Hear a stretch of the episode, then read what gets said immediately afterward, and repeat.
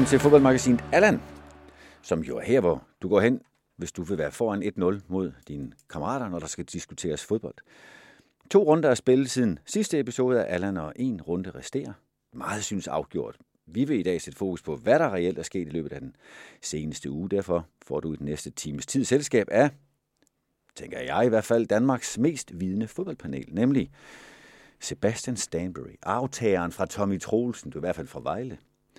Du er ham, der fortæller historierne, som går lidt på tværs af kampene og sæsonerne, og sidste gang fortalte du os om, hvad du husker fra de seneste 10 sæsoner, for eksempel. Hvad har du til at sige i den her uge? Jamen, jeg, har, jeg vil prøve at huske, fordi jeg er lidt fascineret af det her med, at Sønderjysk rent faktisk er rykket ned.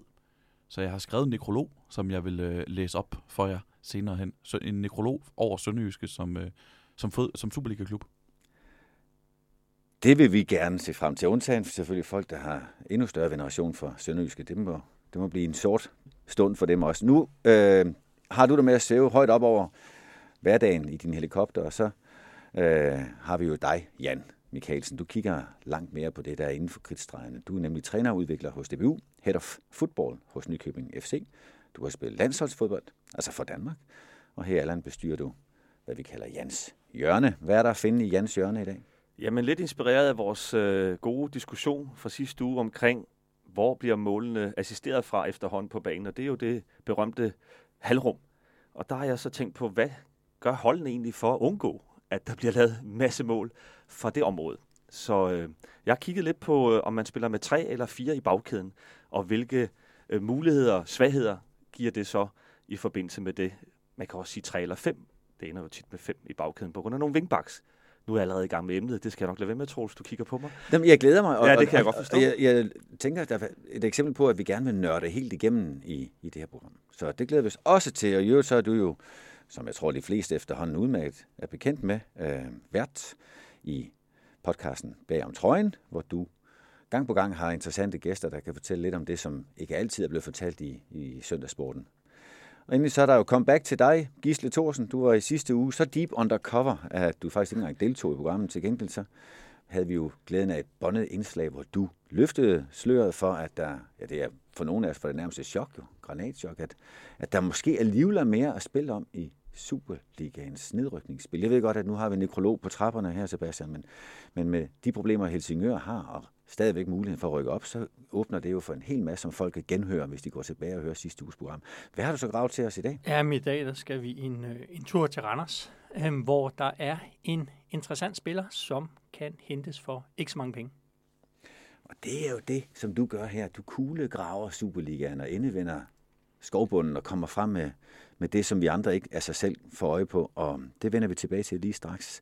Jeg er jo Troels Bæk. Jeg er glad for at få lov til at være vært her i rollen mod, øh, mod, øh, her i Allan, Og her i slutningen af episoden vil jeg komme til at snakke lidt om, hvad der allerede blev teaset lidt til i sidste uge ved dig, Jan, Allan, øh, Jan at få snakket om, hvad er forskellen på at starte kampene, slutkampene, og er der brug for mere end én spillestil? Men inden vi går i gang, så er det her jo en onsdag. Øh, vi optager onsdag, cirka 10 minutter efter, at det bliver almindeligt kendt, at øh, AGF har fyret David Nielsen. Eller som de siger, vi er blevet enige om. Jeg ved så ikke, hvor mange af de deltagende aktører deroppe, der blev lige enige. Men i hvert fald, at det er et faktum. Og velvidende, at folk, der lytter til den her episode, har 24 timers eller mere øh, mere viden at lægge i det, så skal vi straks berøre det emne. Øh, er det, er det, det, måske du sagde før, Jan, Superligans mindste overraskelse. Ja. Hvordan er det, du ser det? Nej, det, som jeg synes, der er blevet lagt op til, det er jo, at øh, der skulle ske nogle ændringer. Det, som øh, vi har tænkt over, og jeg tror hele fodbold Danmark har, har tænkt over, det er jo, er det sportschefen, der skal gå, eller bliver det træneren? Måske begge to. Så det var mere, hvor mange konsekvenser vil det få, den her meget, meget dårlige sæson. Vi taler jo egentlig decideret om en nedrykker, synes jeg. Den, der, altså AGF har haft alle tegn på en nedrykker. Øh, ved Gisle har mange flere og, ja, og gode vi, tal, han vi, kan supplere vi, med. Kan sige, det ligger jo med et pointsnit, der, Ja. der ligner noget, som Hobro og Vendsyssel rykkede ned med i, i tidligere sæsoner. Altså, det, det er, du kan i Superligaen øh, opleve, at du kan have et pointsnit på en eller mere, og alligevel rykke ned. AGF ligger på 0,94 og overlever. Men de har, som, som du også siger, Jan, det er jo en, de har jo spillet som nedrykker, og det viser tallene også. Men jeg vil gerne sige, altså jeg, det er jo min kollega, det er jo en af vores kolleger, der, der bliver fyret, så det, på den måde er det jo altid trist som, som trænerkollega. Men jeg vil så sige, nogle gange er det jo også nødvendigt, at der sker noget nyt, også for, selve, også for, for David. Altså, han var jo til sidst dead man walking, øh, efter hvad det er, kan forstå og læse. Så på den måde er det jo heller ikke et dejligt sted at være træner, når der ikke er tiltro til en og tillid til ens evner. Og, og man må nok sige, hvis man kigger lidt tilbage, hvad jeg også synes, vi måske er vores opgave i dag, at, at kigge lidt tilbage på de tegn, der har været, og hvilke beslutninger, der er blevet taget øh, i den sidste tid under David, så er der jo også sket nogle ting, hvor man siger, det gør man vel ikke, hvis det var en stærk cheftræner, der var der, i forhold til, han måske ikke 100% har været med til at udpege sit team. Der er sket nogle ændringer i hans team. Øh, det er trods alt hans øh, tætteste medarbejdere, som øh, han dybest set ikke selv har haft 100% kontrol over. Og det, det, det synes jeg måske heller ikke er et øh, tegn om, øh, om et, en stærk øh, leder skal, skal, internt. Skal cheftræneren, der jo i virkeligheden er en mellemleder i en fodboldklub, skal han selv definere så mange ting, som, som du er inde på her? Skal han selv vælge assistenttræner? Skal han være afgørende for spillerkøb øh, osv.? Nej, men nu synes jeg også, du siger mange ting. Øh, jeg vil sige, en spillestil synes jeg ikke nødvendigvis en træner. Det, det, det vil jeg faktisk sige, en træner nærmest ikke bør bestemme alene. Jeg synes, en klub, og det er måske det, som jeg gerne vil komme tilbage til lige om lidt, at AGF har en gylden mulighed nu for at stoppe op. Vi rykker ikke ud. Vi spillede som en nedrykker. Vi har alle tegn, sygdomstegn på nedrykker. Vi rykkede ikke ud, heldigvis. Vi har alle muligheder nu for at stoppe op og sige, og sætte en tydelig retning på, hvad er det så, der skal til, for vi ikke lander hernede igen næste år. Det kan vi komme tilbage til. Men jeg vil sige, jeg synes, det er vigtigt, at man som træner har sit eget team. Og det ser man jo også, de klubber, der har råd til det, de ansætter jo ikke kun én træner, de ansætter jo træner-teams. Hvis man tager Mourinho's team, man har, man har Klopp, man har øh, Tuchel og så videre. Jeg ved godt, dit, det er træner på øverste, øverste klinge, men det er jo det rigtige at gøre, synes jeg. Øh, jeg har selv været nogle steder øh, som træner, hvor man ikke selv har fået lov til at bestemme sit team. Det, det er ikke optimalt for træneren. Så kan man sige, hvad er det optimalt for klubben? Jamen det er jo, at sportschefen skal jo være klubbens mand. Sportschefen skal jo garantere, at tingene går, som man gerne vil i klubben, og så må man jo finde en træner, der kan levere det, man gerne vil som klub. Sådan synes jeg, det skal være. Jeg synes, at ens assistenttræner, fysisk træner osv. langt hen ad vejen skal, skal være nogen, man har tillid til som cheftræner. Det, det er vel mere det der med, at det i det her tilfælde aktivt har virket som om, at det har været et modsætningsforhold. Fordi fair nok, at det, jeg synes, det er fair nok, at sportschefen siger, du skal være cheftræner, og jeg ansætter ham og ham til at bakke dig op. Men i nogle tilfælde i AGF, uden at antyde alt for meget, så er det virket som om, at de ikke rigtig har bakket hinanden op. Altså, det, at det netop har været netop har været en konflikt, at David havde nogen, som han gerne ville fortsætte med, øh, men at Stig Inge Bjørneby placerede nogle andre, som, hvor der var et modsætningsforhold. Øh, og, og det er jo der, problemet opstår, hvis de, hvis de, sådan, hvis de, hvis de ikke, hvis det, altså hvis det bliver et direkte modsætningsforhold mellem, øh, mellem hvad sportschefen indikerer med sine ansættelser, og hvad chef, hvilken retning cheftræneren han gerne vil i. Det, det, er, jo, det er jo ikke gavnligt for, for holdet. Altså her snakker vi ikke engang gavnligt for, for, om det er gavnligt for David Nielsen eller ej. Det er et spørgsmål, om det er gavnligt for AGF rent sportsligt, og det her det er jo ikke virket til at være. Hvis jeg ser sådan et mønster, der rækker ud over øh, AGF-situationen og Davids situation, så, så er det jo oftest et problem, hvis chefen bliver ansat senere, end ham han er chef for. Altså fordi så har han for det første ikke selv valgt ham. David var der længe før Stig Inge kom. Så, så hvis Stine skal være chef for cheftræneren, så har han jo ikke selv valgt ham. Og derefter, han skal jo også beslutte noget, og hvis den cheftræner har haft en vis fylde, det har David, så, så er der mange ting, der er besluttet, inden den nye chef skal beslutte noget. Det vil sige, ret hurtigt kommer der en konflikt ud af, at den nye skal bestemme noget, som skal være autentisk for ham. Så uden at hverken at gøre den ene eller anden til skurk, så konstellationen, ny chef til en etableret mellemleder, det giver bare problemer. Det har vi set mange steder. Og specielt når det så også følger noget andet med, som det lidt for, forlød her, at der kom noget, en ny spillestil, som AGF, vi har snakket og hørt meget om det her, at måske skulle de gå i retning af lidt mere boldbesiddende spillestil, og det var i modstridning til, hvad de har haft succes med de foregående sæsoner, og det var måske også lidt i modstrid med, hvad David Nielsen står for som cheftræner. Ja, det, nu skal jeg jo ikke gøre mig til... Det, det er journalister ved bordet her, der har den største kildesikkerhed, men jeg vil bare sige, jeg synes, at jeg så allerede efter medaljesæsonen, øh, hvor AGF jo reelt næsten havde 8. eller 9. meste boldbesiddelse, at David ændrede noget. Det var først Inge øh, kom ind, og før der overhovedet var skiftet på PC's rolle som sportschef, og begyndte at snakke om, at vi skal justere spillestilen, vi skal have bolden mere, vi skal kun mere offensivt, og hente nye typer spillere ind. Øhm. Jeg synes især, det var det, der skete i vinter, der er interessant. Ja. Altså, hvor, hvor de ville meget, meget gerne tale om, hvor mange mål de havde scoret i deres træningskamp. Altså det her nye udtryk, som AGF havde. Fordi hvis vi ser på deres efterår, deres defensive tal, de var faktisk fine. Altså der, der, var, der var de blandt de bedste hold i Superligaen. Det var jo helt evident. Det var i den anden ende, problemet var. Det har man så ikke fået løst, samtidig med, at du nu også har de her defensive problemer. Så jeg kan godt forstå, at AGF handler. For, fordi hvis de ikke havde gjort det, og de var fortsat med det her ind i den nye sæson, så kunne man hurtigt forestille sig, at, at det var en klub, der ville kæmpe for livet. Det kan de måske også godt komme til i næste sæson, fordi altså, der er jo ikke lang tid, før vi ruller igen. Ej, jeg vil sige, de er jo nødt til at handle nu, fordi man siger, hvis, øh, det har vi jo øh, oplevet mange gange, at bestyrelser, der så har lavet en træner være de første tre kampe og se, hvordan det går, så bliver han fyret, så har man mistet en hel opstart og så skal der lige pludselig nye kræfter til. Det giver jo ikke mening. Så hvis man ikke har tillid til uh, enten sportschefen eller til, til cheftræner, så må man jo handle nu og sige, okay, clean cut, så har man trods alt en lille opstart. Ikke den optimale opstart for en cheftræner, men man har trods alt mulighed for at præge tingene en Og så er det netop mere. den her strategi. Det er jo det, der er så interessant at sige, hvad vil AGF? Altså i Brøndbys Rolls, da I henter Sorninger, det var da et stilskifte, der vil noget. Men det var også en effekt, som vi så med det samme.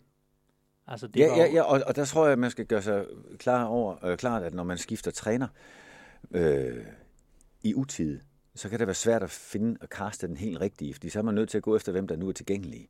Og, og nu skal jeg jo ikke bede jer sådan, skyde til helt til højre eller venstre for, hvem der kan blive afløser, men jeg ved, Gisle, du, du sidder altid med en skovl ned og roder i bunden Nej, men af jorden. Det, vi, vi har jo hørt, at navnet Brian Priske blive nævnt, og, og på mange måder det er jo oplagt, men, men hvad er hans situation i Antwerp? Den skal afklares først. Der kan også være... Og der har jeg godt på for, hvad der sker, ja. efter formanden er inde i omklædningsrummet. ja, det er rigtigt, men, jeg siger, der er også et økonomisk ting. Ja. Altså at sige, hvis, hvis de så siger, okay, hvis Priske skal til AGF, er vi så interesseret i at betale ham løn i hele perioden, og alle de her ting, altså.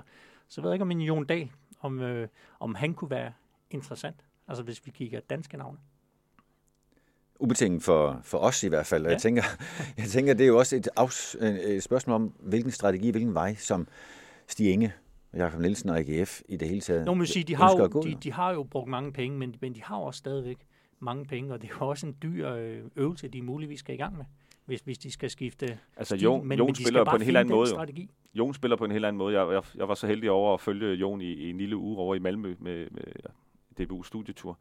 Og øh, altså, han spiller med høj pressing, han spiller med stor boldbesiddelse, han øh, spiller et meget, meget tydeligt system, meget inspireret af det hollandske øh, system, han selv har vokset op i.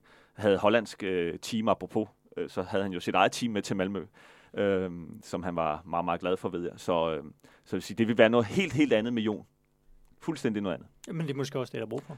Det er jo det, vi skal diskutere. Jeg, jeg mener i hvert fald, at AGF har en gylden mulighed nu for at sætte sig ned og sige, hvad fanden vil vi egentlig fodboldmæssigt? Øh, Men de spiller på en helt anden måde på den, den diskussion, jeg havde i sidste uge, altså med, med alle de her tal, og se, hvordan er det, hvis vi kigger ud i Europa, hvis du gerne vil være topklub, hvad er det, der karakteriserer topklubberne? Høj possession, mange afleveringer i holdet. Mål. Altså, det, det, det er jo der, AGF skal sætte ind. De vil jo godt være top 3 i Danmark. Og på sigt endnu højere. Altså, så, så skal de jo bare ud og spille en anden form for fodbold, end de gør nu. Det, det, det var jo ikke ja, de havde succes midt i en sæson, men, men jeg havde, sad jo heller ikke med den der følelse af, at det her det er, et, det er langtidsholdbart, det her AGF-projekt, på den måde, de spillede.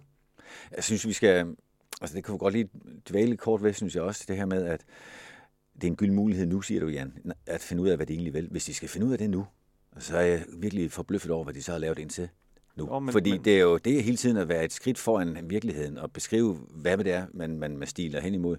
Og, og hvis man ender med at sidde som til en anden gang jysk banko og bare råbe bryst af purs, og så sige, nu skal vi gøre noget andet, end det vi gjorde før, og så håber, at det bliver mere rigtigt, så bliver man jo hurtigere en slalomløber, end man bliver en fodboldklub. Og det, og det tror jeg måske nok er, uden at vil anklage AGF for det, at, at der er sket mange gange i både dansk og international fodbold. Særligt, hvis man skal skifte træner i utid, og så have en af dem, der er ledige, fordi det er jo ikke nødvendigvis Jon Dahl, der er den rigtige løsning, bare fordi han er ledig, og vi synes, han har et godt navn. Altså, det kunne jo godt være, at man kigger mere på, hvad klubbens strategi on and off the pitch egentlig skal, skal matches med. Men, men skal vi være frække og sige, at det er ikke en beslutning, der er blevet truffet her til morgen med David Nielsen? Altså, nu, nu David, er du, øh, du kaldte den, den dårligst bevarede hemmelighed i, i dansk fodbold, mindst overraskende nyhed i dansk fodbold, tror jeg, du sagde, ikke? Øh, det er jo noget, der har ligget og ulmet. Vi har fornemmet, at der var en vis form for uoverensstemmelse mellem, hvad David Nielsen gerne vil, og hvad Stig Bjørneby gerne vil.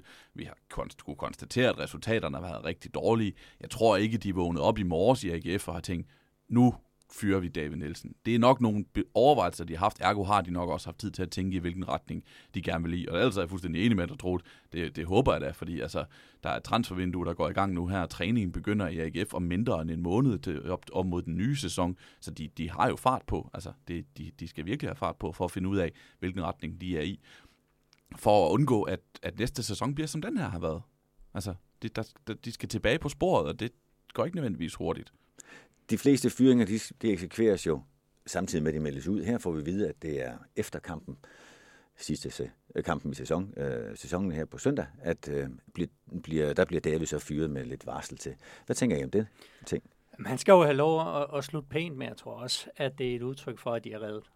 For, fordi havde de andre hold været tættere på AGF tidligere sæson, så tror jeg godt, vi kunne have set et trænerskifte i AGF i løbet af det her forår. Og det afføder så det næste spørgsmål. Hvorfor tror I, der ikke uh, skete noget for tre eller fire runder siden, hvor, hvor nedrykningsspøgelse reelt stadigvæk Men var det, var det? Altså, ja, det var. Øh, der var et spøgelse, men det var ikke helt inde i rummet. Altså, fordi Vejle ikke rigtig ville, ville gribe de muligheder, de fik.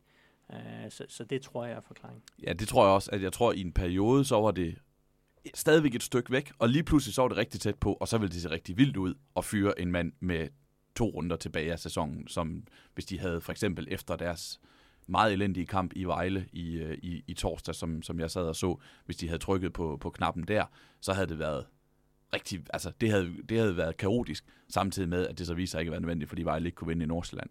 Så på den måde, så tror jeg, det, det er det der med, at som, som man kommer tættere på en sæsonafslutning, bliver en fyring også mere og mere, kommer til at se mere og mere desperat ud, samtidig med, at det også var sådan, er det virkelig nødvendigt for at overleve i den her sæson. Det, det, jeg tror, det var de der overvejelser. Jeg skal sige for egen note, at øh, jeg synes, det er den helt rigtige måde at gå til det på, når nu man har besluttet, at der skal skiftes. Jeg synes, det er den helt rigtige måde, at man lader truppen få muligheden for at spille færdig, uden at forstyrre dem for meget, og synes, man gør meget hæder ud af at også give David den sidste hjemmekamp, og ikke fjolle rundt i et eller andet, nu skal der markeres. Og så synes jeg i øvrigt, at det er en helt rigtig timing op til en lidt længere sommerpause, end de ellers har haft de senere år, hvor de jo har skulle spille kvalifikationskampe til Europa efter, efter de andre har sluttet sæsonen. Ja, fordi jeg synes også, jeg vil lige gribe det, der du siger med, at det er fint at, at give ham mulighed for at, øh, for at sige farvel altså til, til, til AGF og til Aarhus og til stadion og så videre. Jeg kan huske David Nielsen i Lyngby, som Lyngby-cheftræner, det der med, hvordan han altid kommer løbende ind på banen og hilser på, på publikum, og ligner en mand, der ser ud som om, han har det fedeste job i verden. Og, og det ser ud som om, han kender samtlige mennesker på stadion personligt, fordi han løber og hilser på dem. Og så gjorde han jo det samme i Aarhus, og jeg var til hans debutkamp, som var mod Lyngby, som de jo endte med at tabe tilbage i 2017. Og jeg kan huske, at han tager den der løbetur ned til fansene, og igen laver den der med at lige vinke til en eller anden, han ser, og ser ud som om, dig kender, jeg kender også dig, og du kender mig, og altså, vi er bare et match. Og jeg kan huske nemlig, at jeg tænkte, det her, det, de kommer til at elske ham, det er et perfekt match for mellem AGF og by, og den energi, som David Nielsen, han, han kommer med. Og det var det jo. Det var det jo, fordi AGF nåede nogle ting under David Nielsen, som de ikke har nået siden 90'erne. Altså det her med, med, øh, med, med, med bronzemedaljerne og den fest, det gav. Og der var noget match mellem AGF's energi og, og David Nielsens spillestil og den måde, de, de fik succes på. Jeg synes, jeg, det er værd at mindes, at, at det rent faktisk var rigtig godt rigtig længe. Øh, det, skal man, det skal man ikke glemme på trods af, at det slutter så uskyndt, som det gør. Og så sad jeg også bare og tænker, at det er endnu et bevis på, at fodbold ned af sine børn. Det her, den her fyring. Både øhm, øh, AGF, AGF øh, Stigen Bjørnby siger, øh, energien er brugt. David Nielsen, han siger selv, der, vi har brug, AGF har brug for en cheftræner, der kommer ind med den samme ild, som jeg i sin tid kom med. Ikke? Altså det her med, at selv så en energisk en træner som David Nielsen, der har opnået så gode resultater i den klub, han har været i, og som har gjort det med, med en spillestil og, og, og en klubenergi, som matcher hinanden så godt, så brænder det bare stadigvæk ud på et eller andet tidspunkt. Og så skal der noget nyt til. Det er, det, det er både lidt hårdt og, og lidt trist, synes jeg. Men sværet, det blev i stenen, kan man sige. Øh, eller, har I en anden oplevelse? Fik vi hæves det berømte Ja, det, ja jeg synes, jeg har en anden fik hævet det op, ikke? Yes. men det, det drættede ned stenen igen. Det faldt så ned igen, men det var i. Altså, altså, det var ude, fordi han, han, han havde på et tidspunkt et hold, hvor jeg tænkte, måske, måske de kan kæmpe om det danske mesterskab, det her hold. Så godt spillede de, og, øh, og de, fik, de fik jo altså medaljer. Det synes jeg, det synes det tæller. Altså, det snakker vi også om i sidste uge. Jeg synes, jeg synes det er værd at stoppe op og mindes det her AGF-hold, der rent faktisk fik medaljer, og den fest... Øh, fest, det, det, det afstedkom. Jeg kan huske, vi havde et interview, da jeg var på Tipsbladet med, øh, med øh, rapperen øh, Jøden, øh, som er stor AGF-fan, og han siger det der med, jamen, i fodbold, der skal man sælge skinnen, før bjørnen er skudt. Altså, det er tilladt at fejre sine succeser, mens de er der, fordi man ved ikke, om de forsvinder igen. Men AGF havde succes på en periode, og så forsvandt den igen, men den der succes, de havde, den, den kan vi godt stadigvæk mindes. Men jeg er også lige nødt til at sige, at vi snakker om et hold. Det er ikke det hold, han har, David. Alle de gode spillere er jo væk. Det har vi jo diskuteret et par gange. Siger, at han bliver bedømt på noget, at han skal forfølge noget, han lykkes med, med nogle helt andre spillere med nogle spillere, som dybest set måske på alle positioner er dårligere end dem, som forlod os. Det blev vi enige om for et par uger siden. Ah, ja, altså, så vil jeg gerne gå i rette med mig, hvis jeg var en del af den snak, fordi aldrig har de investeret flere penge i den mm. spillertrup. Uh, de har antageligt valgt at få bedre spillere ind, end de gav uh, afsked til. Ja, på sigt måske. Potentialmæssigt. Men, men jeg vil gerne høre dig forklare mig, og overbevise mig i hvert fald, det tror jeg bliver svært, om at de har bedre baks nu, end da de fik bronze med Dix de spiller, jo, de spiller jo andre steder. Dixon spiller, han er det bedste for FC København. Ja. han spiller på højre bak. han spiller på højre bak, ikke i venstre. Så, og sådan kan jeg, vil jeg sige, at jeg kan argumentere, og det er bare et andet hold. Der er vel en strukturel sportslig krise i AGF. Ja, og det er ikke kun det... på Superliga-holdet. Altså, hvis du ser deres ungdomshold, er jo heller ikke så gode, som de har været. Altså, så, så jeg tænker, der, der, der skal tænkes nogle tanker. Nu har vi rost dem i mange sammenhæng for deres kommercielle succes, som de har, og det, som ligesom skaber forudsætningen for den sportslige succes, som man regner med, de gerne skal have. Øh, det har de ikke fået. Og jeg synes, de skal sætte sig ned nu og sige, men hvad skal AGF være? Hvordan skal AGF spille? Og så ligesom kaste ud for det. Og den recept er der jo mange, der glemmer i farten, når de skal skynde sig at præsentere en ny. Vi ved ikke, hvornår der er en ny træner, der bliver præsenteret, i hvert fald ikke i talende stund. Men må ikke, når vi sender i næste uge igen, og turneringen er afsluttet, at vi kan få mere at vide om, om den fremtid, de forestiller sig i Aarhus. Der er mere at sige om det. Vi prøver at, øh, at lade de 24 timer, der går inden den, næste, den her episode bliver udgivet, arbejde for lytterne, og så går vi videre i, hvad vi havde oprindeligt forestillet os, vi skulle snakke om. Nemlig, at nu er der jo gået to runder, siden vi sidst mødtes, og noget synes at være afgjort, nærmest det hele. Øh, nedrykkerne, som vi skal høre mere om om lidt, er fundet. Vi har fundet bronzemedaljer. Har vi også med helt garanti fundet guldvinderne? Ja. Ja. Naturligvis. Naturligvis, ja. Altså den der marginale chance, hvad, hvad er det, de skal gå ud og vinde med cirka syv mål nu her i weekenden øh, over Randers Midtjylland for at have en reel chance, og så skal FC København selvfølgelig tabe til OB. Det, det virker usandsynligt. Jeg kan huske, var, var, det, var det Spanien engang til EM i 84, da de kvalificerer sig, hvor de skal vinde med 11 mål, ja. hvor de fører to ved pausen, og nu kan jeg ikke huske, hvem det var, de konkurrerede med, men den dansk Holland. træner, Holland, han tager hjem i pausen og siger, nu, nu er den hjemme, og så vinder Spanien så med 12 og kommer til hjem. Ja, men det, der er forskellen her, det er, at øh, for det første skal, ja, de skal ikke FC Midtjylland skal ikke møde Malta, Malta. Eller, hvem det er, hvem det var, og FC København skal bare have et point mod OB et point på hjemmebane mod OB, og så er de danske mester. Det, var, det er altid lidt det der med, at i en eller anden... Der har også været nogen i, ved noget, øh, i, for kvinderne i kvalifikation til VM, hvor Skotland har vundet kæmpe sådan 17-0 over Tjekkiet eller noget af den stil. Jeg sad og tjekkede op på det i går. Men det er altid sådan noget med, at der er det ligesom, der ligger de andre resultater fast på forhånd, mens øh, FC København bare kan, faktisk bare stadigvæk kan klare det selv. Hvis det kun var i FC Midtjyllands hænder, og de skulle bruge et eller andet vanvittigt resultat mod, mod, mod Randers og bare kunne jagte mål, så måske, men det er jo ikke det der, det kommer jo ikke, det kommer jo ikke til at ske, vel? Altså det, nej, det, det er afgjort. Lad os, lad os bare slå det parken med et decimeret, decimeret OB-hold med en masse karantæner.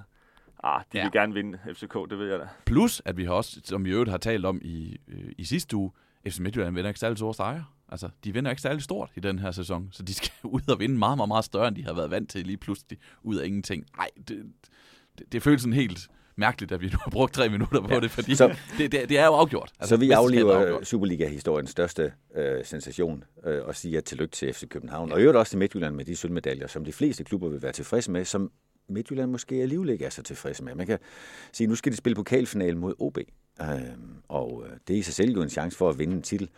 Hvis jeg kigger sådan lidt over det brede perspektiv og sammenligner de to hold, jeg har faktisk trænet dem begge to et par gange, så, så vil jeg sige, at der var en gang, hvor Midtjylland ville være super glad. Jeg var med til at kvalificere klubben til sin første pokalfinal. Nu, nu, nu er det jo sådan et plaster på såret. Hvorimod for OB vil det være en kæmpe triumf igen at vinde. Og det er jo fortæller lidt om udviklingen, ikke bare i de to klubber internt, men også Midtjylland i forhold til at vinde titler i Superligaen. Ja, øh, jamen især vel fordi, at de kigger på et FCK-hold, der ikke har været op at ringe. Altså, det, der var altså muligheder i den her sæson. Det var der også i sidste sæson mod Brøndby, og det er også derfor, at den gør, gør dobbelt ondt, at man, man to år i træk har misset et mesterskab mod mesterhold, som, ah, som ikke helt har ramt den. Ja, der er ingen grund til at... kun er på vej. Der, ja, der er ingen grund til at rose FC Midtjylland for den her sæson. Altså, det så bedre har den heller ikke været, men der er grund til at rose FC Midtjylland for den udvikling, klubben har været igennem i de seneste mange år, der gør, at en anden plads og en pokaltriumf faktisk vil være en lille skuffelse. Mm. Og så sidder jeg og tænker, jeg, øh, sidste uge, og gennem mange uger har vi jo ærget os, ærget os lidt over, at de to tophold ikke har spillet øh, mere overbevisende. Øh, FC København bliver, har vi nu også vedstemt, øh, vedtaget her, mestre, med et hold, der oftest vinder på et godt forsvarsspil. Og øh, vi er ikke rigtig rosen for den offensive del. Nu vinder de igen 2-0, var lidt i gyngen med straffesparksredning ved stilling 1-0, og, og kunne for så vidt godt have været i større problemer, end den nu på bagkant sikre 2-0 sejr i Randers antyder. Øhm, bare lige for at knytte an til David Nielsen-historien. Hvis vi er blevet enige om undervejs, at Jes Torup har nu kun været der i et, ah, lidt mere end et år, ikke også? og han er måske stadigvæk i gang med at forme det hold, han skal bruge. Har David så været længe, og også for længe i AGF? Og hvor findes det, hvor findes det gyldne snit henne i forhold til at have haft tid nok til at forme sit hold, og efterhånden har været der så længe, så man nu kørt træt? Har I et, et, et bud på det? Ja, og hvordan finder man den der energi igen? Ja. Altså fordi, så, som vi talte om, inden vi gik i studiet, altså hvornår er det her point of no return? Hvornår er det David, han siger, okay, nu, nu kan jeg ikke give mere til AGF, og hvornår er det AGF kigge på David og siger, nu kan han ikke give mere til os. Altså, kan man ikke på en eller anden måde komme ud af sådan en krise, og så sige, okay, det her, det var en, øh, det var en dårlig sæson, men vi tror stadigvæk på, at den her træner øh, med nogle justeringer kan være den rigtige for os. Men der synes jeg netop, det er Troels påpeger, at der kommer en sportschef ind, som ikke har måske oparbejdet, eller David har i hvert fald ikke oparbejdet en tillid, der er nok til at kunne redde ham igennem i sådan en voldsom krise, sådan en stime. Det er, det er jo faktisk en Superliga fyldt med stimer. Det kan vi måske tage lidt senere med øh, Brøndby-stimer og Silkeborg-stimer og AGF-stimer, som ikke har vundet i rigtig, rigtig mange kampe. Og det er klart, som cheftræner er jo nødt til at have en buffer. Jeg synes, bufferen har David hos fansene faktisk. Men han har den nok ikke internt hos de inge, på grund af den måde, vi spiller på, og måske også den måde, der bliver talt fodbold på øh, internt. Så, øh, så det tror jeg har kostet os på øh, slitagen. Energien er også blevet mistet lidt i samarbejdet. Og med de rokeringer, der har været, det har nok ikke givet David energi at få en, en Kenneth Doggen i stedet for Morten Carlsen. Ikke noget ondt om nogen af dem. Men David har nok ikke følt, at det var det, der var med til at give ham mere energi. Og, øh, og sådan er der så meget med relationer jo. Ikke? Hvordan man slider på hinanden, eller hvor man gør hinanden gode. Mm. Jeg har sagt det før i det her på, program, at øh, en af mine kongstanker i, i fodbolden, det er, at man skal ikke fyre som straf. Man skal fyre, fordi man tror, der er nogen, der kan gøre det bedre. Nu siger de jo så det her med, at der er ikke mere energi tilbage, og David Nielsen siger det også, og vi ved ikke, hvor meget der ligesom er af, af kommunikationsmeddelelse, øh, og så videre. Men hvis det er sådan, at der er ikke mere at give, jamen så skal man jo skifte. Men jeg synes faktisk, vi har set eksempler i Superliga-tiden på, at det kan give god mening at sige, en dårlig sæson er en dårlig sæson lad os, lad os, øh, lad os give den lidt mere. Altså, Ståle Solbakken kommer til FC København og bliver dansk mester øh, i sin første sæson. Og så øh, bliver det også et året efter, og så bliver de lige pludselig nummer tre i Superligaen, og har 11 point op til et OB-hold, ingen havde regnet med skulle være danske mester i 2008. Og fans, der var fans i parken, der stod og sang, at det bliver en god dag, når Ståle får af og sådan noget. Og de fyrede ikke Ståle Solbakken. De beholdt ham. Og så vandt han mesterskabet tre sæsoner i træk, og sluttede af med, øh, 2010-11 sæson, som vel er om ikke andet en kandidat til den bedste danske klubsæson nogensinde. Så det kan give god mening, hvis man føler, man har den rigtige mand, at sige, et dårlig sæson er en dårlig sæson, men vi har den rigtige træner, og vi justerer, øh, justerer ind efter det og, og retter til. Det gjorde man ikke i Aarhus. Jeg er bare lidt bekymret, når jeg ser ordet energi nævnt i sådan en pressemeddelelse. Altså, der mangler energi. Så, så AGF skal bare have en ind med energi, og så skal det hele nok løse sig. Altså, der, der, der savner jeg bare lidt mere øh, fodboldfagligt at sige, okay, hvad er det, vi vil i AGF? Der tror jeg, du har fat i noget rigtigt, Jan, også da du siger, at det må være relationen, der gør det. Fordi jeg tror ikke, at når David skal træne et andet sted, eller træne i Lyngby, at de træner færre gange, eller de træner med større køreafstanden, eller det, der ellers kunne koste energi. Det er jo det er nok mere ind af 10, øh, der er problemet, ikke? Også når, når man slider på hinanden, og det har der tydeligvis været i spil her. Jeg har en lille, lille sjov anekdote fra min egen tid, apropos det, hvornår en træner er lidt færdig internt. Altså, vi, vi, vi skiftede jo træner fra en træner, vi rigtig elskede i AB med Christian Andersen. Og, øh, og så fik vi øh, Ole Mørk, og, og, og vi var nødt til at handle hurtigt, fordi klubben skulle ud og, og sælge aktier ud på børsmarkedet, og, og klubben var virkelig presset på den økonomiske del. Hvis man ikke fik et navn, så fik vi Ole, Ole Mørk, og øh, en, en super dygtig træner her følge. Han, han, han døde hos os på første dag. Det, er nødt til at det sige. koster vel egentlig mesterskabet, ikke? I skifter træner. Jo, det sagde du. Men øh, det, det, det, det, det er sindssygt vildt, hvor meget... Altså, Hvordan det der, det? Den der relation første dag, øh, der, der gjorde han bare noget, synes, synes vi i truppen, som gjorde, at, øh, at han mistede tillid til ham, og måske også lidt respekt. Kan vi høre om det? Jamen, det kan vi godt. Altså, det, det var, vi havde besøg af onsite. Dengang var, var onsite jo helt inde, inde, hvor vi sad og spiste. Og så valgte, valgte Ole lige pludselig at tage nogle støvler frem, som var øh, møgbeskidte. Og, øh, og vi, vi fik sådan en, en relativt sådan voksen skideballe for, at øh, vi skulle passe på vores støvler, og vi skulle behandle vores støvler ordentligt med respekt og sådan noget der. Øh, hvor det var så Brian, Stø, øh, Brian Stens støvler, han havde fat i, som var blevet smidt ud, tror jeg, øh, og lå langt væk, og var ikke nogen, han brugte. Var det ikke sådan, og det blev sådan en joke mellem os lidt, at sige, okay, og det, det røg på tv. Det var noget med mu- musikere og deres udstyr, ikke? Han sammenlignede det med, oh, jeg husker ja, det. Ja, det kan godt være, men altså, vi, det blev i hvert fald det der med at internt sige, hvad fanden var det for en, det var en underlig måde at starte på, og det gjorde netop den der øh, relation og tillid og samarbejdsvilje, at den, den blev i hvert fald allerede på første dagen ridset gevaldigt, og det blev aldrig rigtig godt, desværre. Så, på trods af, at han selvfølgelig fagligt var, var, var kompetent nok. Jeg vil så sige, apropos det med systemer, jeg kommer ind på senere, det var, at Ole aldrig havde lyst til at spille 3-5-2, som vi havde over, han havde overtaget fra Christian Andersen.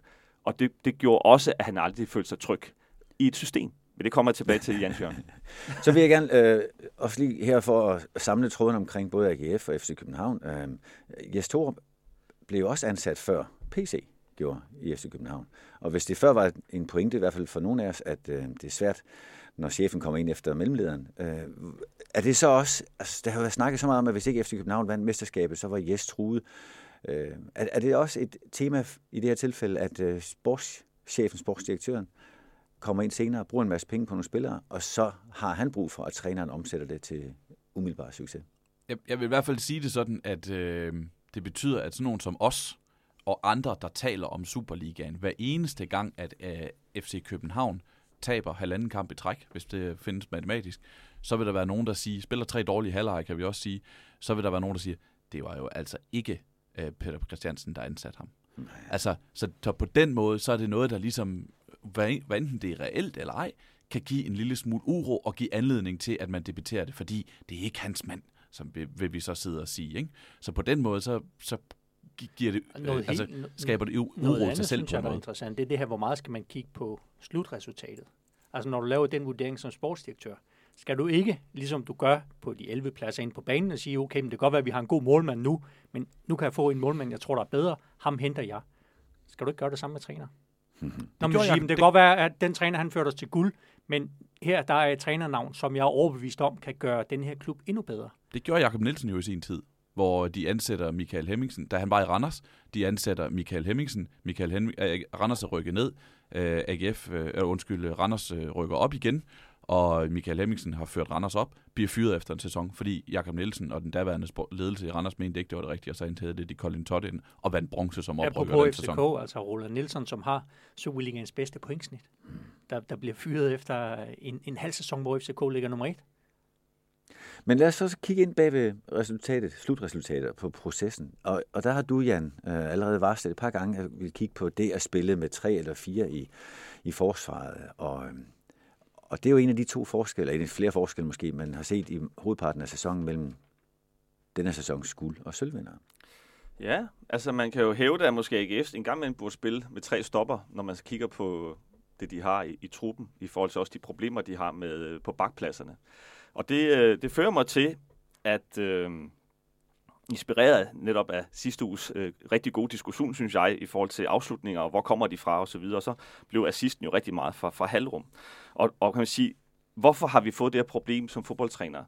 Jamen, det er jo primært fordi, at øh, den offensive strategi er blevet mere og mere analyseret og gennemarbejdet. Altså for eksempel sådan som Pep Guardiola arbejder jo med, meget med, med at, at trænge igennem på sidste linje igennem de fem kanaler. Så hvis man møder fire forsvarsspillere, så vil der være fem kanaler, man kan løbe ind igennem. Og det er altså, det er altså en kæmpe udfordring, når man ligger i lavt forsvarsspil og prøver at beskytte sit mål og sit, sit felt. Og så kommer de her irriterende løb fra det, vi kalder et otterløb, hvor man kommer indefra og løber bag ved bakken, som måske støder op. Øh, og så er man efterladt med, skal, skal stopperen gå ud og dække det løb, eller skal han blive inde og forsvare sit felt osv. Ja, Troels, du nikker, du kan genkende det. Ikke? Og det er jo noget, som vi i hvert fald øh, kæmper med, øh, os fodboldtrænere hele tiden, at sige, hvordan kan vi løse nogle prin- med, med principper, hvordan kan vi gøre det, så det ikke bliver så situationsbetinget. Og der vil jeg mene, at et af de bedste midler til at undgå, at man får for store problemer med de halvrum, det er faktisk at spille med en trebakkæde. Fordi så har du altså en, en mand mere, der kan løbe ud mod de halvrum og lægge pres på boldholder, samtidig med, at man beholder to forsvarsspillere inden, der hvor målene bliver lavet i danger zone, foran ens keeper. Og det, derfor vil jeg sige, at, at det at have problemer med halvrummet, det kan løses med at spille med en trebakkæde. Hvad så? Hvorfor gør alle, alle hold ikke det så?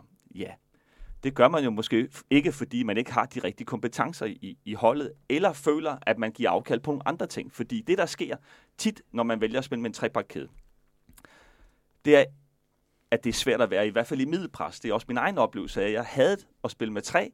Øh, jeg havde ungdomslandsholdet på et tidspunkt, hvor, øh, hvor jeg synes, det var fantastisk at spille 3-5-2, når vi havde bolden, fordi man havde bredde, og man havde dybde, og man havde, synes jeg, nogle rigtig gode vinkler automatisk i sin positionering. Men når vi skulle forsvare eksempelvis øh, i, i et mellempres, så synes jeg, at vi havde for mange områder, der skulle dækkes. Så det, jeg vil anbefale, når man spiller med en trebakæde, og man så spiller 3-4-3 eller spiller 3-5-2, det er, at man enten er et højt pres, eller meget, meget tæt på eget mål. Fordi man øh, eliminerer nogle, øh, nogle rum, som er farlige, synes jeg. Hvis jeg skal øh, gøre det mere konkret i forhold til, hvad gør de danske hold, så har vi jo et FCK-hold, som faktisk altid spiller med fire.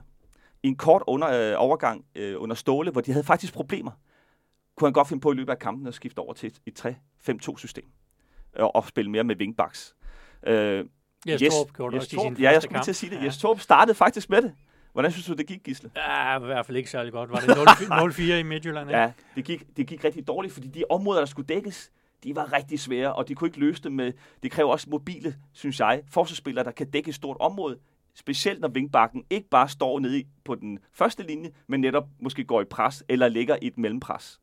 Øhm, så det var netop øh, my point. De havde ekstremt svært ved at dække de områder. FC Midtjylland er måske det hold, som jeg synes spiller bedst herhjemme med en trebakkæde. Og det handler også lidt om, for eksempel, hvad har de her typer i truppen? En Dalsgaard, synes jeg, er klart bedst som forsvarsspiller i en trebakkæde, end som bak. Jeg synes ikke, at han helt kan levere det, der skal leveres offensivt, men er en sindssygt god spiller i forhold til restforsvar, som også synes jeg er en kæmpe styrkelse, når man spiller med tre og kan løbe fremad mod bolden, i stedet for at man har for mange, der skal tilbage i dobbeltpres, altså hvor man kommer ned mod eget mål. Øhm, Vejle har jo også spillet med det i perioder. Jeg synes jo, det bliver meget defensivt. Vi havde en, også en kamp, Sebastian, kan du huske, vi talte om, at de var i overtal. Mm. Øh, Nordsjælland-kampen, ja.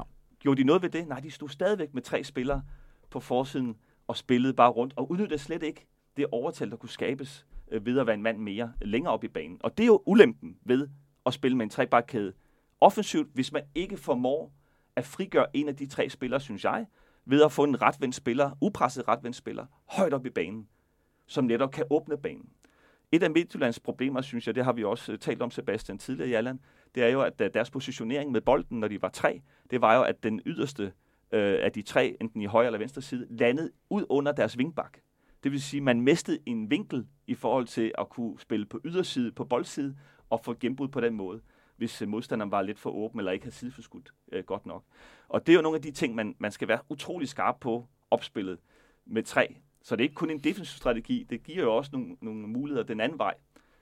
Så kan man altid sige, hvis man er dygtig nok til at sætte spillet med, med to stopper eller med en firebakkæde, så vil det jo alt andet lige give en spiller mere højere op i banen. Og det er jo også en ulempe, man som træner hele tiden skal balancere imellem. Hvor mange spillere vil vi have, som ligger bag ved modstanderens første pres, og hvor mange vil vi bruge til at sætte spillet med så lav risiko som overhovedet muligt. Men altså halvrummene, der er, mener jeg, at at spille med tre kan løse nogle af de udfordringer, vi ser øh, i Superligaen. Men det har også selvfølgelig en pris den anden vej. Jeg synes tit, det bliver med fem, og så vil jeg sige, at mellempresset er rigtig svært at, at fastholde. Må, øh, og så bare for at være lidt tavlig her. Ja, det er faktisk for at være øh, uddybende. Ja. Når nu efter København er blevet mester, primært i kraft af deres meget, meget stabile defensiv, 19 scoringer imod efter de første 31 kampe, det er jo meget, meget, meget flot. De spiller med fire parkede. De ja. har også spillet over for hold med otte løb, der løber ned under, uden at have den tredje stopper. Ja. Har du øh, noteret dig, hvad det er, de gør, så de ikke sover deres defensiv? Og det er også det samme, vi prøver at gøre i NFC i Nykøbing. Det er jo, at vi spiller med to sekser, hvor den ene sekser har ansvar for det løb. Mm. For netop at beholde begge stopper inden omkring der, hvor målene bliver scoret. Det er bare svært. Det, det kræver rigtig, rigtig dygtige sekser. Løbestærke, spilintelligente, øh, duelstærke, øh, opmærksomme spillere, der hele tiden kan se, nu kommer der et løb på øh, faktisk ofte øh, bag ved dem, hvor de er nødt til nærmest 360 grader og være opmærksom på, hvad der sker. Og det er, det er svært.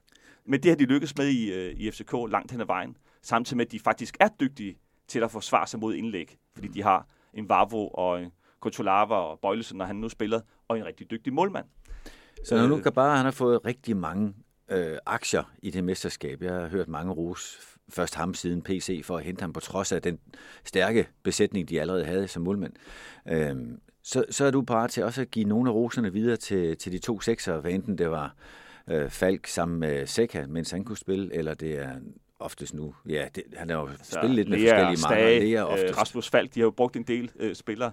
Og deres, øh, ikke mindst deres kanter. Fordi man kan sige, noget af det, som er hårdt ved at være i FCK, og som har slidt mange spillere op, det er jo, at man spiller ikke kun ving, når man spiller i deres øh, 4-4-2-system. Så du deler med også en defensiv spiller, altså midtbandspiller, når de andre har bolden. Og det vil sige, om det så hedder Rooney, øh, eller det hedder Klaarsson nu, så skal du altså med hjem og hjælpe din bak, så han ikke kommer i, i undertal.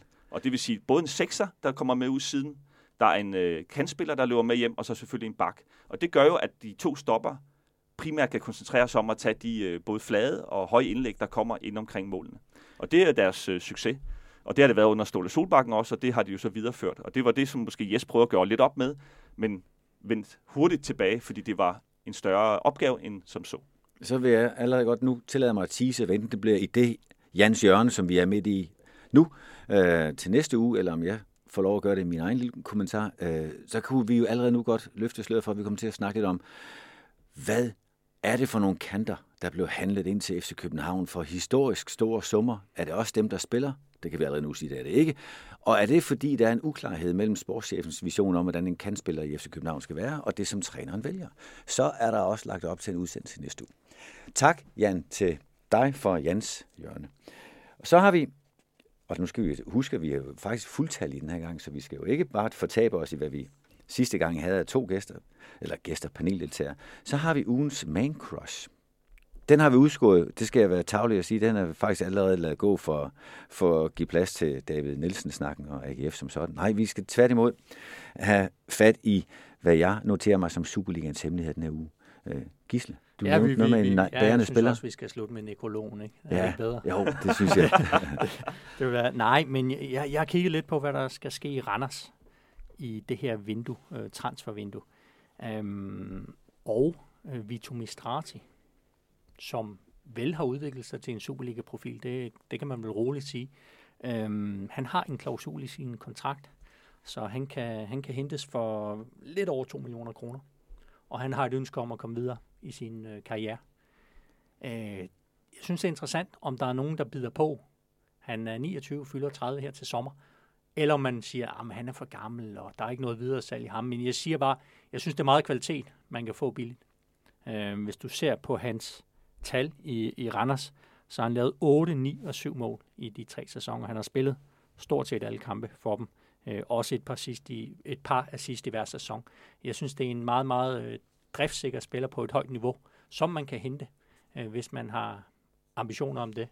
Øh, og jeg tror, han, jeg tror gerne, han vil til en af de tre store, hvis vi kan kalde dem det, øh, herhjemme eller til udlandet.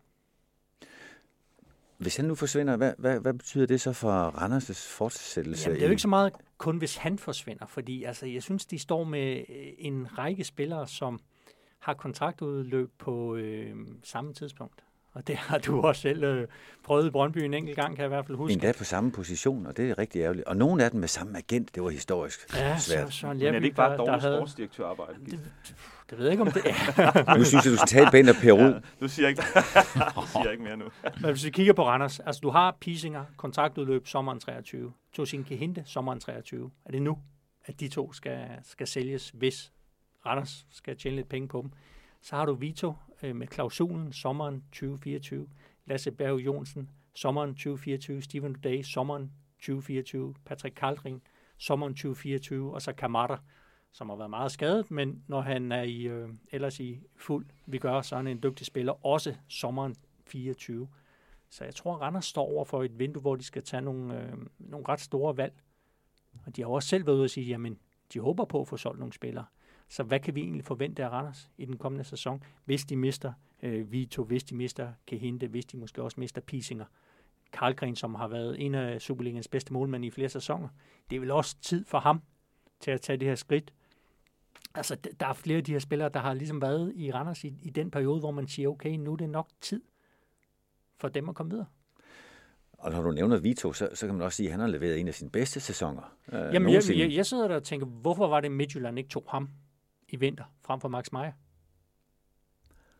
Altså har, altså, har vi en eller anden forestilling om, at jamen, det er fordi, han ikke har niveauet til at kunne spille internationalt? Eller, eller hvad er det? Kan man ikke som klub hente en spiller ind og så sige, okay, men det kan godt være, at vi ikke henter dig som starter, men hvis du kan give os 20-25 kampe i Superligaen på det niveau, som du har vist, du har i Randers, hvorfor skulle han så ikke kunne gøre det i en større klub? Altså det er nogle gange lidt den der, jeg, jeg sidder med at sige, er der sådan lidt en tøve over for de spillere, som har gjort det godt i de lidt mindre klubber, i forhold til, kan de tage steppet op? Altså når jeg ser ham score ind i parken for Randers, så tænker jeg, kunne han egentlig spille på FCK, så? Midtjyderne kender ham jo fra akademiet i hvert fald. Det er jo det, og du kan sige, at FCK kender ham jo også fra helt gamle dage, ja, hvor ja. han var ungdomsspiller i KB. Mm. Øhm, altså det er jo mere det der med at sige, men kan de spillere tage det step op? Jeg altså, fordi, klart, fordi jeg synes bare, at ja, vi har et eller andet med, at vi afskriver dem meget nemt, og så vil man hellere hente en uh, Mukairo eller, eller hvad ved jeg i, i udlandet og så tro på, at han kommer fra udlandet, han må, han må være bedre. Jeg har det også lidt med, der, der er en del gode spillere, synes jeg, der er i første division. Ikke alle, det er jeg med på, men det der med at identificere, vi har jo talt lidt om det med, med Wallis for eksempel, øh, det han har gjort i, i, i Silkeborg. Altså jeg, jeg, jeg synes faktisk, der er en del øh, potentielle spillere, hvor man tænker, hvorfor fanden er der ikke nogen, der henter ham? Øh, det er nærmest gratis at hente dem. De skal ikke ret meget løn i forhold til nogle af de andre løntunge spillere og, og hvis det lykkes, så er det en fantastisk historie. Men, men øh, jeg synes også, der er en tøven. Jeg synes, du, du, har, du har fat i noget det, Gisle, med, at der er nogle spillere, som, som egentlig kan gøre det rigtig, rigtig godt, men der er aldrig nogen, der tager dem. Nå, hvis du siger, og alderen tror jeg så også er meget afgørende for, for Vito, desværre. Det, det, det er klart, men jeg siger bare, hvis du kan hente en spiller på 30 år, der, der leverer øh, 30 kampe om året i Superligaen, der giver dig 7-9 mål, så er det vel ok. Jeg sidder her og bliver helt nysgerrig på, hvem der ellers slår rundt med sådan nogle klausuler der, fordi det er jo ikke alle. Det kunne være rigtig interessant at høre. Jeg ved ikke, om du har den helt store skovl klar, så vi kan få se, hvor mange der, der ellers Men er det ikke meget normalt efterhånden, at de får indført de her klausuler? Så der er rigtig mange, altså der er jo der en del vil, klausuler, der faktisk ikke er tilladt. Altså, det er især omkring varighed. Det, det kan man ikke få godkendt i, øh, når de skal godkendes ved DBU, at man kan ikke have en option og sådan nogle klausuler. Men, men at have sådan en salgsklausul, altså det, det er typisk noget, som ikke engang bliver delt med andre end agent og klubber hvis det overhovedet skal være der. Og det er en farlig ting. Det er som regel en klub, der har været lidt presset, når de har sagt ja til det. Jo, nu... men du kan sige, at han forlængede jo for et år siden øh, sin kontrakt. Øh, og jeg tror også, Randers, tror jeg også, hvis der er plads til det i fodbold i dag, under ham et, øh, et sidste eventyr. Øh, at sige, okay, men du har været rigtig, rigtig god for os i tre sæsoner. Randers er vel en af de klubber, som reelt har haft en succesfuld sæson. sæson. Øh, så, så de har vel også med de penge fra gruppespil i europæisk deltagelse, Jamen, har de, de også råd til de at... De voldsomt ja, jo. Ja. Og det, det er jo også derfor at sige, men kan, kan vi regne med, at Randers er top 6 i næste sæson? Det, det kan jeg da godt tvivle på. Nu kan man sige, nu har de jo et fundament, som er meget, meget stærkt, dygtige trænere. Øh, men hvis du piller to, tre af de her spillere, jeg har nævnt ud, mm. af det her Randers hold, så kommer de der til at kæmpe hårdt altså, for bare, bare, bare så vi har lidt at diskutere med, så vil jeg sige, jeg, jeg er egentlig lidt skuffet her til sidst, hvis det ender med, at de bliver sekser. Øhm, fordi jeg synes egentlig, de har spillet til mere. Jeg synes, de havde momentum til mere, end, end at blive nummer 6, og måske komme bag ved OB. Øh, nu bliver det Silkeborg, vi kommer til, tror jeg, om ligesom Sebastian gjorde sidst. Men om 15 år, så går du de sidste Superligaer igennem. Og der tror jeg, det er Silkeborgs sæson, i stedet for, at det bliver Randers' sæson. Øh, så jeg, jeg er egentlig lidt ærgerlig over, og lidt skuffet over, hvordan de måske har forvaltet dele af det her. Øh, eller i hvert fald afslutningen af det, hvor jeg synes, de har smidt nogle dumme point. For jeg synes egentlig, de havde kvalitet til mere. Og man, man kan sige, det ved vi også mere om i næste uges øh, episode, fordi det er jo ikke helt uden chancer i Herning mod et midtjylland der står over for at skulle spille. Som skal åbne sig. Lad, lad, os se, lad os se mere om det. Øhm, dejligt med lidt øh, hemmelige klausuler, Gisle. Og så knap så dejligt måske Sebastian, den lovede nekrolog. vi her burde vi have en kendingsmelodi med, øh, for lige præcis Beethoven eller andet øh, sørgemars, men, men lad, os, lad os høre, hvad du har set i Sønderjyske. Ja, man må forestille sig sådan lidt en eller anden form for sådan lidt sørgeligt underlæg med nogle violiner eller et eller andet, eller så kan selv lægge det ind over. Øh, men ja, jeg synes, jeg synes faktisk, at det, at Sønderjyske rykkede ud i sidste uge, det var sådan noget, vi registrerede en onsdag, og så, øh, så var det ligesom det, fordi vi vidste godt, det kom. Men jeg synes, det var en æra, der sluttede, og det synes jeg fortjente en ordentlig, en, en ordentlig måde at sige farvel på. Så jeg har prøvet at, at skrive en lidt krono, og nu må I, nu må I tilgive mig min, min læseopstemme her. Men den kommer her. Nekrolog. Overleverne, der dø- er døde. Sønderjysk som Superliga-klub 2008 til 2022. I sidste uge rykkede Sønderjyske ud af Superligaen.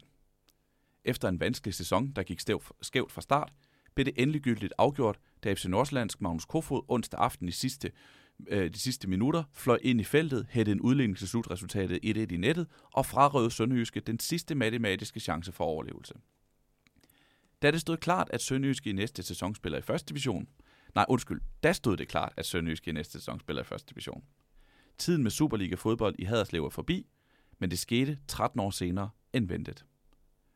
Sønderjysk rykkede op i Superligaen for 14 år siden. Konsensus var, at holdet efter en sæson ville vende retur til den næstbedste række. Det havde været tilfældet med Superliga-sæsonerne i 2001, øh, 2000-2001 og 2005-06. Der var Haderslev FK, skråstreg HFK Sønderjylland, skråstreg Sønderjyske, råd ud igen med et brag. Men noget var forandret. En kultur var under opbygning i Sønderjylland. En kultur, hvor man var bevidst om egne mangler og evner, men hvor man alligevel spillede over dem og sin økonomiske formåen gang på gang. Sønderjyske overlevede i 08-09, og året efter, og året efter igen. Sæson efter sæson var Sønderjyske det oplagte, eller måske snart det dogne valg, når eksperter før sæsonstart skulle udpege den sæsons nedrykkere. Hver gang, hver gang blev spådommene gjort til skamme, for Sønderjyske overlevede altid. Vejle, som Sønderjyske rykkede op med dengang i 2008, rykker i denne sæson ud, rykker ud straks og rykker i denne sæson ud af Superligaen for tredje gang i samme periode. Mens Sønderjysk har været fast element i Superligaen, er Silkeborg rykket ned øh, tre gange. AC Horsens, øh, undskyld, fire gange. AC Horsens, Esbjerg og Lyngby er rykket ned tre gange. AGF, HB Køge, Viborg og Hobro to gange. Og Randers, FC Vestland, FC Helsingør og Vendsyssel en gang. Sønderjyske spil var sjældent prangende. Man tog ikke til Haderslev fodboldstadion for at opleve de nye taktiske tendenser eller strømninger. Det var heller ikke sådan, at Sønderjyske væltede ligaen om kul med sine resultater. Slutpasseringerne i de 13 foregående sæsoner hedder 10, 10, 9, 7, 6, 8, 10, 10, 2, 6, 8, 10, 10 og 8. Og i skrivende stund ligger holdet nummer 12. Men man bemærker andenpladsen, sølvmedaljerne i 2016. Der var også en pokaltriumf i 2020, og endnu en pokalfinale året efter. Måske man også husker, da Sønderjyske vandt 5-0 over FC København i en pokalkamp, eller tævede Randers med 6-1 i en sæsonpremiere. Og Sønderjyske gav os andre oplevelser end resultaterne. Det var i Haderslev, at spillere som Ruben Okoche, Haji Wright, Ken Ilsø, Lasse Vibe, Sølvi Ottesen, Alexander Bar, Michael Ure, Magdal Hente, Johnny Thompson, Bjørn Paulsen, Stefan Gardenman og Pierre Kanstrup og mange andre blev Superliga-profiler, eller tog i hvert fald skridt imod at blive det.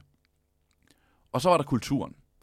I Sønderjyske var den team spirit, der burde være en selvfølge i alle klubber, rent faktisk til stede. Alle trak i samme retning og kæmpede for det samme mål. Der var ikke ret mange lokale på holdet. Spillere og trænere kom kørende fra Aarhus, Odense, Aalborg og København. Men når de var i Haderslev, var de sammen om en sag. Jeg var jo Mr. Nobody fra første division, men jeg kom ikke ind i et omklædningsrum, hvor jeg følte mig som en Mr. Nobody. Alle var over at hilse på første dag, og Henrik Hansen, som er anfører, viste mig rundt på anlægget, da jeg havde klædt om. Helt den samme sociale kultur har jeg ikke oplevet i de andre klubber, jeg har været, som Lasse Vibe sagde i 2011-12-sæsonen. Alle skuffer over tid. Til sidst lagde den moderne fodboldverden sig som en dyne over Sønderjylland. Økonomien i Superligaen voksede, og for at følge med, måtte Sønderjyske tage nye skridt. Eller rettere sagt, de samme skridt som alle andre. Udenlandske investorer, masser af udlændinge, yngre spillere, fokus på spillersalg. Det gik galt i første omgang. Nu er Sønderjysk rykket ned. Måske var det den nye strategi skyld. Måske var det tilfældigheder, der gjorde, at nedrykningen ikke indtraf tidligere. For en klub af sønderjyske størrelse vil altså rykke ned fra tid til anden. Det er nærmest naturstridigt, at det ikke er sket før. Men det er også meget, meget imponerende. Det har været fascinerende at følge Sønderjyske i Superligaen. Det bliver jo næsten lige så interessant at se klubben forsøge at vende tilbage og bide sig fast endnu en gang. Der vil være mulighed for at sige farvel til Sønderjyske lørdag den 21. maj kl. 17.00 på Sydbank Park, når Viborg kommer på besøg og spiller den sidste Superliga-kamp i denne omgang. Alle er velkomne. Med fuglsang, vel?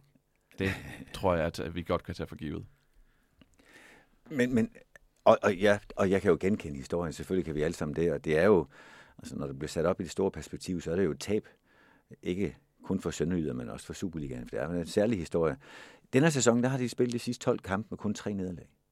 Øh, hvordan kan de rykke ned med det? Vi har lige tidligere set på, at AGF øh, ligger med et pointsnit på var det 0,94. Uh, hvordan kan de overhovedet rykke ned? Dem, som jo ellers altid har været i stand til at ræbe sejlene, når det, når det spidset til. De var ikke helt gode nok til at vinde for mange af de der 12 kampe. De var, ja, de var, og de var for længe om at komme i gang med at vinde, og efterslæbet var for stort. Altså, længere er den ikke. Men jeg synes jo faktisk, at det her med, hvis man, det, det bliver så, det bliver sådan lidt, og, altså, kan man overhovedet tale om klubkultur, og kan klubkultur overleve overgang af spillere og trænere osv.? Det ved jeg ikke. Jeg har i hvert fald ikke det, det, det gyldne svar på det, men jeg synes jo faktisk, at vi kunne se noget af det gamle sønderjyske, efter at man netop havde nogle gamle sønderjyske folk tilbage. Altså Niels Lodberg kom ind som assistenttræner igen. Øh, Esben Hansen er nu blevet, blevet, blevet sportschef i klubben og har også nogle af de værdier, man ligesom forbinder med sønderjyske. Carsten Broer kommer tilbage Henrik, som scout. Carsten Broer er tilbage som scout, som var ham, der overlevede i den første sæson, den der 8-9 sæson. Øh, I øvrigt med at spille med tre forsvarsspillere, eller med tre bagkæden, 3-5-2. Ja, det var, det var der ikke mange, der gjorde på den han, tidspunkt. Han, han udlovede sine feriepenge, tror jeg det var at sige, hvis vi ikke overlever, så betaler mine feriepenge til et godt formål. Mm. Og det var altså på et tidspunkt, hvor de lå til nedrykning, men der kan du snakke om en mand, der bankede noget tro ind i de der gutter. Ja, og Henrik Hansen, han er blevet cheftræner igen. Ikke? Så jeg synes, Sønderø skal begynde lidt at ligne sig selv igen. Men jeg synes, det her ord naturstrid, det, det, det, det rammer jo meget godt. Fordi hvis du ser på den danske række, altså der er to ud af 12 hold, der skal ud hver eneste sæson, altså 15 procent. Øhm, altså, og Silke, eller Sønderjyske ligger jo i det her lag mellem hvad? Nummer 9 til 16 i dansk fodbold. Altså det her med, at du kan overleve så mange sæsoner. Det, det er jo imponerende, men det er også lidt naturstridigt. Altså, fremtiden må jo blive sådan alt andet lige, at ja, de kommer tilbage i Superligaen, og de får nok også flere sæsoner i Superligaen, end de gør i første division, men jeg tror ikke, det er den sidste nedrykken, vi har set fra Sønderjyske side. Det tror jeg heller ikke. Og netop derfor er den der periode, så, som den så har været, så imponerende. Tak for det, og jeg tænker, der er sønderjyder, der sidder derovre og tænker, at vi har jo noget særligt at byde på. Vi skal da have lov til at være med igen. Noget af det, som jeg hæfter mig ved, og det er for at lige gribe den over til min øh, afsluttende klum omkring øh, at have en spilstil for starten af kampen og slutningen af kampen. Det, der hæfter mig ved, det er i de 12 kampe, hvor de jo kun tabte tre her mod i slutningen af Superligaen, der har de dog mistet point i inden for de sidste 5 minutter hele fem gange ud af 12. Næsten halvdelen af kampene, fem point, som kunne have gjort en himmel til forskel, så har de både været foran Vejle og været i stand til at overhale AGF her på sidste spilrunde. Øhm, og det at have en strategi for, hvordan man gennemfører slutningen af kampen, tænker jeg er helt afgørende. det er jo ikke nødvendigvis den spillestil, som ellers går og øver sig i hele ugen. Måske er der nogle øh, behov, nogle særlige behov for at have en særlig måde at gribe den periode af kampen an på. Fører man, hvad de har gjort i, i fire af de her fem kampe, fører man, med fem minutter tilbage, så er der måske en måde at spille kampen på. Det kunne være at sørge for, at man ikke giver øh, plads mellem forsvar og midtbanen fra sig, at man ikke giver de andre chance for genpres, det vil sige måske ikke så meget kort udspil, ser ikke med de nye målspark, at man i hvert fald ikke vælger at sætte bolden på spil på en banehalvdel. Øh, det kunne være, at man valgte, at kanterne kun gik udvendigt på deres modstandere, fordi hvis de ikke kommer forbi, så får de måske enten frispark eller indkast alle de her ting, som gør, og indadskruet hjørnespark til første stolpe, som man, når den bliver clearet, typisk får et nyt hjørnespark, eller holder den tæt på der, hvor sparkeren var. Øh, at målmanden en gang imellem måske øh, får en skade, fordi han er den eneste, der ikke skal forlade banen, når han er skadet, så kan man få et stykke tid til at gå med det. Altså alle de her ting, som gør, at man har en anden tilgang til den særlige fase af kampen, hvor så mange ting bliver afgjort. Var det i forrige uge, vi sad og snakkede, hvor, hvor jeg tror faktisk alle seks kampe i Superligaen havde scoringer inden for enten 85 til 95, som det er de sidste 5 minutter. Det er også derfor, det er nemmere at score de sidste 5 minutter. Der er 10 minutter af den. Øh, men, men at have en særlig tilgang til det, det gælder for så vidt også offensivt. Der kunne jo godt være nogen, der havde mere brug for at springe nogle af faserne over i fase 1-2-3-ligningen, og så straks være deroppe, hvor, hvor action sker. Øhm, og derfor så mener jeg klart, at man skal have en spillestil for både at komme godt fra start, de første 10 minutter af kampen, og en helt anden for resten af kampen, undtagen det sidste, 5 timer, hvor man også skal have en tredje spillestil at spille efter.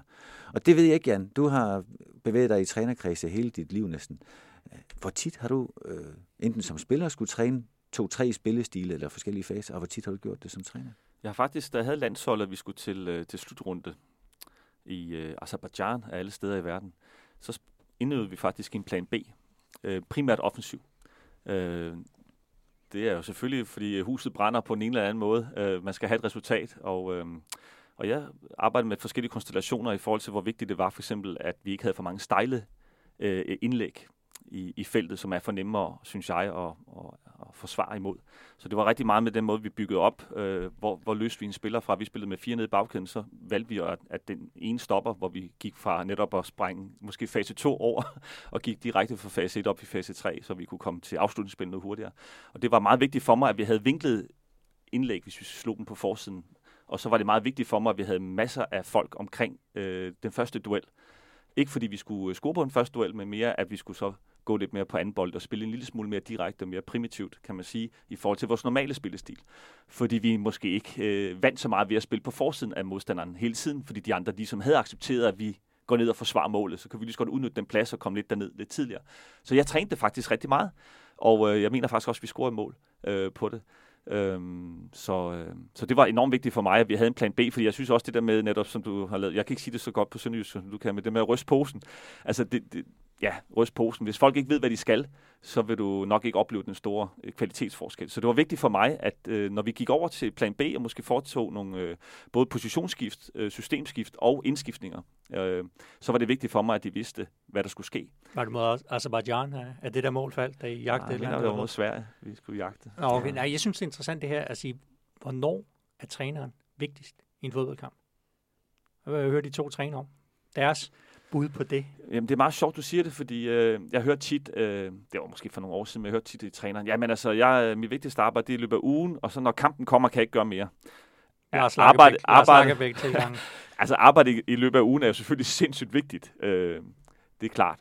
Men altså, en træner kan jo gøre rigtig mange ting på kampdag også. Altså hele den måde, man angriber kampen øh, i forhold til den, den stemning, man sætter på et taktikmøde, eller den måde, man er i pausen, den måde, man coacher på under kampene, de indskiftninger, man har. Nu har man endda fem. Det, det gør jo en kæmpe forskel. Ja, jeg synes, måske kommer der timeouts også øh, i løbet af nogle år, jeg, jeg sad øh, ligesom der er i håndbold. Tænke, jeg sad og kom til at tænke på den her Real Madrid mod Manchester City-kamp. Pep Guardiola. Skulle han ikke, jeg vil godt blive enig om, han skulle have gjort noget anderledes, men kunne han have gjort noget? Altså kunne han have sørget for, at der kom noget kaos, Altså lige pludselig var to bolde på banen, eller der var, der var spillere, som, okay. som skulle tage... Nå, men, nå, men du ved, altså Ej, det her med at sige... Det er jo altså, snyd, det der gisle. Det er jo, jo, men det er jo bryde, bryde momentum for Real Madrid. Altså jeg, jeg tror, Mourinho i sin velmagsdag i hvert fald, han havde sørget for, at der ikke blev spillet fodbold de sidste fem minutter. Simeone også. Men det er sjovt, det du siger, det er ikke fordi vi, det er jo Superliga-program, men lige apropos det, som Troels siger, synes jeg er sindssygt interessant, hvis du tager netop Guardiola. Han fucker det jo lidt op for sig selv nogle gange i de afgørende kampe, hvor han går lidt imod sine normale øh, principper. Han skifter jo defensivt ud i finalen. Han bliver jo lidt bange. De kan jo slet ikke holde fast i bolden til sidst, og de kommer til at forsvare tæt på eget mål.